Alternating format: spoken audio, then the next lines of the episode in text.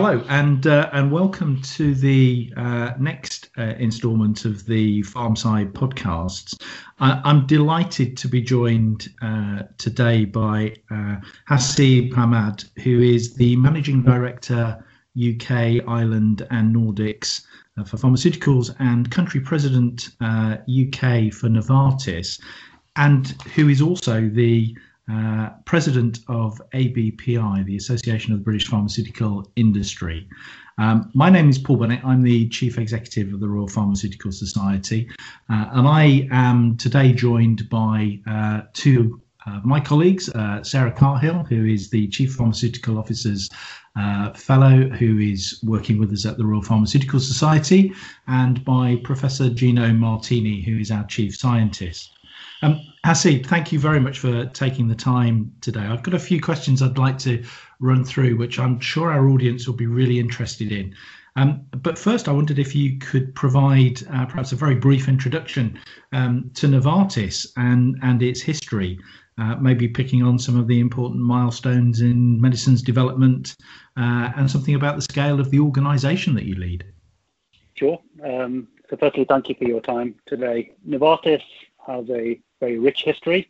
When we first entered the UK, which was in the 1930s, we had a presence in Manchester and Bradford as a chemical dye company supplying the textiles industries up in the northwest of England. At the time, we have evolved to become a broad-based pharmaceutical company, so many of the products you'll be familiar with. Going back, some of our earliest products were products like calcium Sandoz, in the late 1920s, which really laid the foundations for modern calcium therapy we have today. We had products like Tegritol, carbamazepine in the 1960s. And today we're in a number of areas, from heart failure, respiratory, multiple sclerosis, ophthalmology. In oncology, both in hematology, solid tumors. And we're also bringing now cell and gene therapies to market.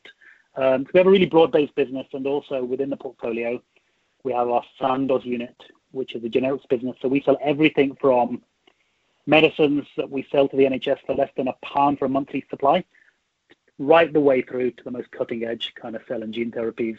Globally, we employ just over 100,000 people. We employ 1,500 people in the UK in a range of roles, from manufacturing, research, development, regulatory, through to our commercial organisation.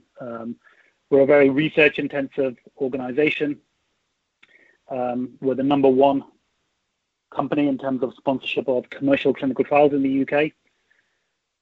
Haseeb, thank you. That's really given me, and I'm sure our listeners, a real sense of the reach of Novartis. I'd like to move on to talk a bit now around the sort of more immediate challenge that we're all confronted with, which is the COVID-19 pandemic. I wondered if you could share with us some of your thoughts about how your company's responding to this challenge, and indeed how the ABPI is also responding to the pandemic. Yes, if I take both sides of that in turn. So firstly, on the Novartis side, and indeed on the ABPI side, it's a global pandemic which is requiring a global response from the global industry. Novartis specifically, we have three main priorities right now. Firstly, supporting those who are at the forefront of the healthcare value chain by ensuring that we have continued supply of medicines, and that we're also starting to evaluate existing products as potential clinical trial candidates, as potential treatments for COVID-19. That's the first priority. Secondly, and just as importantly, supporting our associates. So we in the UK have 1,500 people who work for Novartis, and we're doing everything we can to make sure they are safe, but also they are contributing to keeping our NHS safe. So in many cases that means working from home, but also supporting them in their desire to respond to efforts such as volunteering. And then our third priority is supporting our communities as Novartis. So looking more to the medium to long term, we're looking at how we can support the NHS with digital health solutions to address some of the medium to long-term challenges that will be created by this pandemic. But also in the near term, looking at how can we partner with the NHS today to support them through potential well-being, resilience programs, so there's online training we're developing as well to support the healthcare community. So that's on the Novartis side. On the ABPI side, some very similar kind of threads. So the priorities are really delivering medicines and health technology to fight COVID-19. So there's a big asset, both with medicines and vaccine, potential vaccine candidates that we're looking to support and research and bring to market in the UK. Secondly, prioritising the supply of diagnostics, medicines and technologies for patients in the UK. And the third is to more broadly just support NHS service delivery. So anything we can do to support delivery of NHS services, we're looking at right now. That's fascinating. And you've touched on something I was going to ask, which was about how you're supporting staff and the teams who are having to work presumably in quite different ways. I would imagine there are people who very much are having to come into work, keep the laboratories running, keep production manufacturing running, and there'll be others within your organisation that will be working remotely. I just wonder if you can give us a sort of sense as to what that split might look like and how that's working practically day in and day out for you as managing director. Sure. Yeah. So we have that split. So generically, I think probably the easiest way to articulate it is we have designated key workers. If we look at our manufacturing site, which is in Grimsby, in the north of the country, that continues to operate to a normal level of operations. So almost all of the workers in our Grimsby manufacturing site continue to come to work. They are designated as key workers, and you know, I feel a great sense of pride and thanks and gratitude to those associates. For most of the rest of our organisation, actually, we have the ability to work remotely, and we've actually spent a lot of time in the last couple of years working on a more flexible working model. So you may not know this, but our UK headquarters, we moved from Frimley in Surrey. We moved about 30 miles into London, into White City, just across the road from Imperial College. As we went through that move and prepared for that move, recognising that many of our associates would be commuting more than 30 miles per day, we introduced the flexible working policy and really improves people's access to some of the technologies that we have. We improved our IT capabilities, and that's really helped us with where we are today. So working remotely isn't something new to many Novartis associates. So we're helping them work remotely now. So the majority of people who aren't working in manufacturing are working remotely, and they have been doing so since the 16th of March. In fact, what we're doing right now is actually developing a wellbeing program for them, recognising that we all face the same challenges. As we are speaking today, there may well be associates within our business who are participating in mindfulness webinars or in online aerobics even. So, you know, people have really kind of stepped up and really started to put the right kind of programs in place for associates. We're definitely all working in very different ways, aren't we, at this moment in time? And I think you've just illustrated that very clearly for us. I wonder also your reflections on the pharmaceutical industry in its broadest sense working differently at this moment in time. I think we all recognise and understand how competitive the pharmaceutical industry environment is. Did you ever think that pharma companies would be working in partnership to coordinate such a response as I understand they are in this fight against the COVID-19 pandemic? I'm not surprised by it at all. You know, we have examples of this in the past with SARS. Industry collaborated very effectively, but I am immensely proud at the level of collaboration that is going on right now. It's on an unprecedented level, and I felt very passionate for a while, way before COVID-19. As an industry, we're going to have to be just as innovative in how we collaborate together with each other as the medicines themselves. And we're starting to do that now. And I'm really, really impressed that this really is a proof point that the industry can collaborate and provide a leading role within society. And final question from me, Haseeb, is around perhaps how your clinical staff may respond to this. We've heard, and we've certainly experienced this within RPS, that those who have clinical capability, seeking to go back to the front line. We're going to hear from Sarah a little bit later on. I know Sarah's been going back to the front line and working in her hospital. Have you had a call from any of your colleagues to do that? I'm also very conscious as I ask that question that they're performing a very important role, keeping medicine supply optimised. Yes, so we have had a strong desire from the associates who work from Novartis to volunteer, and not just clinical staff. So we have associates today who are both volunteering physically and doing non-physical and volunteering. So for all staff, in the month of April, we've committed 12 days of paid leave where they can do volunteering for any cause within the UK that supports the COVID-19 effort, be it physical or non-physical. So that's for all staff. If you want to support with the delivery of prescriptions, that's something that we will support people up to 12 days paid. For clinically appropriate staff, we are going beyond. So for those, be they doctors, nurses, or indeed pharmacists, if they have clinically relevant skills and there's a need within their community, one that they fit, we are case by case, because as you say, you know, if a person is a QP and responsible for releases of batches of medicines, that's something we have to think through. But on a case-by-case basis, we're looking through each one, and where we can, we are supporting them with their desire and the need of the system for them to volunteer. Haseeb, thank you. Thank you for sharing all of those insights with us. I'm now going to hand over to Professor Gino Martini, our Chief Scientist. Gino. Thank you, Paul. And Haseeb, hello again. And thank you for making the time to speak to us. Haseeb, one of the reasons we've set up these podcasts, I think, you know, I'm an ex-industrial pharmacist. And I think you mentioned or hinted at before about the reputation of the industry. And I think it's very clear now that this dreadful disease has no cure. No treatments other than supportive care. And so obviously this is an opportunity, I think, the industry to show that it can find a cure and how important the industry is in medicine's development. So thank you for spending the time with us. I know you're an incredibly busy man.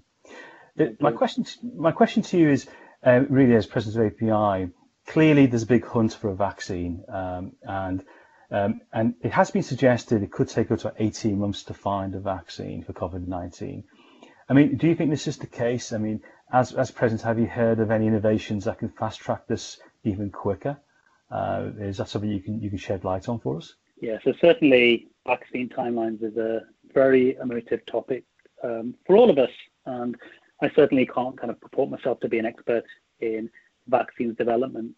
What I can say is the following, that clearly when you develop medicines and vaccines, there needs to be a rigorous focus on safety and effectiveness. So we need to ensure that we're working the right standards and with the regulators to make sure that no corners are cut.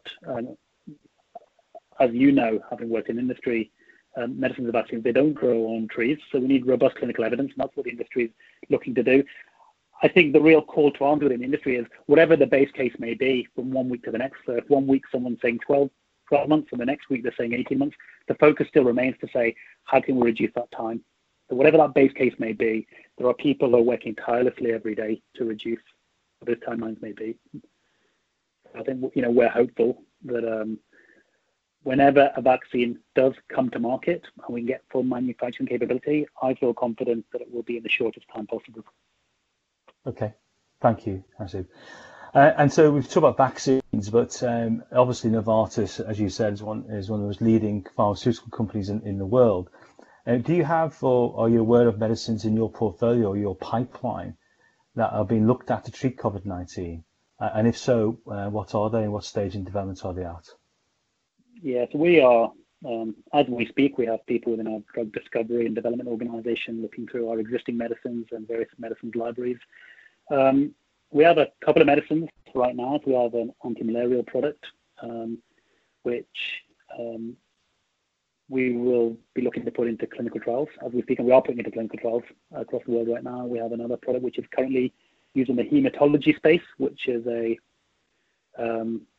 protein kinase inhibitor. There's a product that can potentially prevent the cytokine storm that's created as a part of COVID-19. And then we have some earlier pipeline products that are being considered as well. As I say, we're looking at various compounds from our drug libraries right now.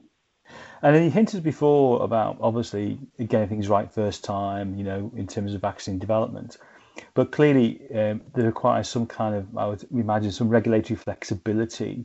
And there must be ongoing dialogue with the various agencies like the MHRA, EMEA and FDA. What's been your conversations with those agencies? Have they been willing to help afford regulatory flexibility? Can you give us an idea of those kind of conversations?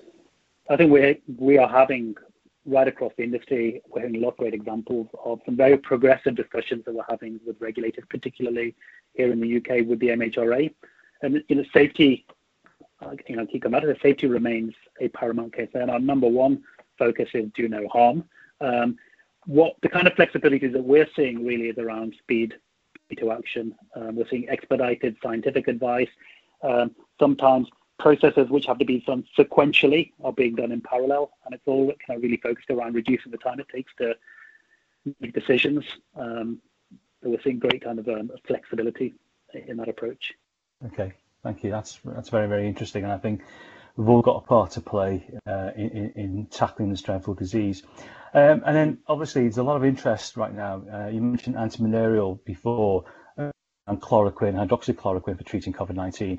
Can you share any more insights into the interest in this from the industry, from your perspective?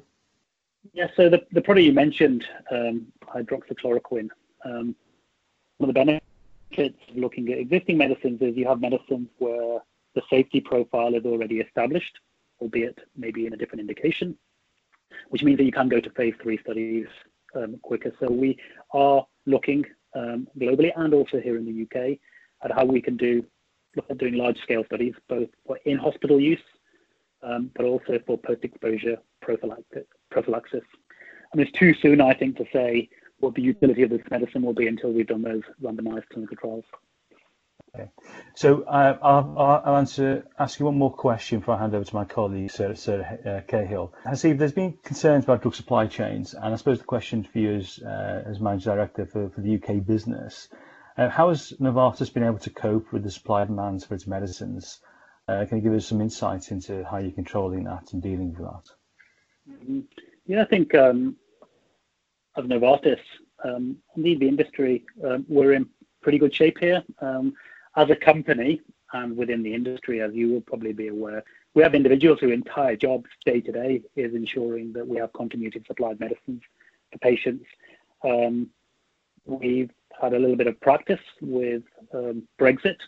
There's a couple of times where we had the potential disruptions of our supply chain. So we've created backup plans, just not backup plans, if you like.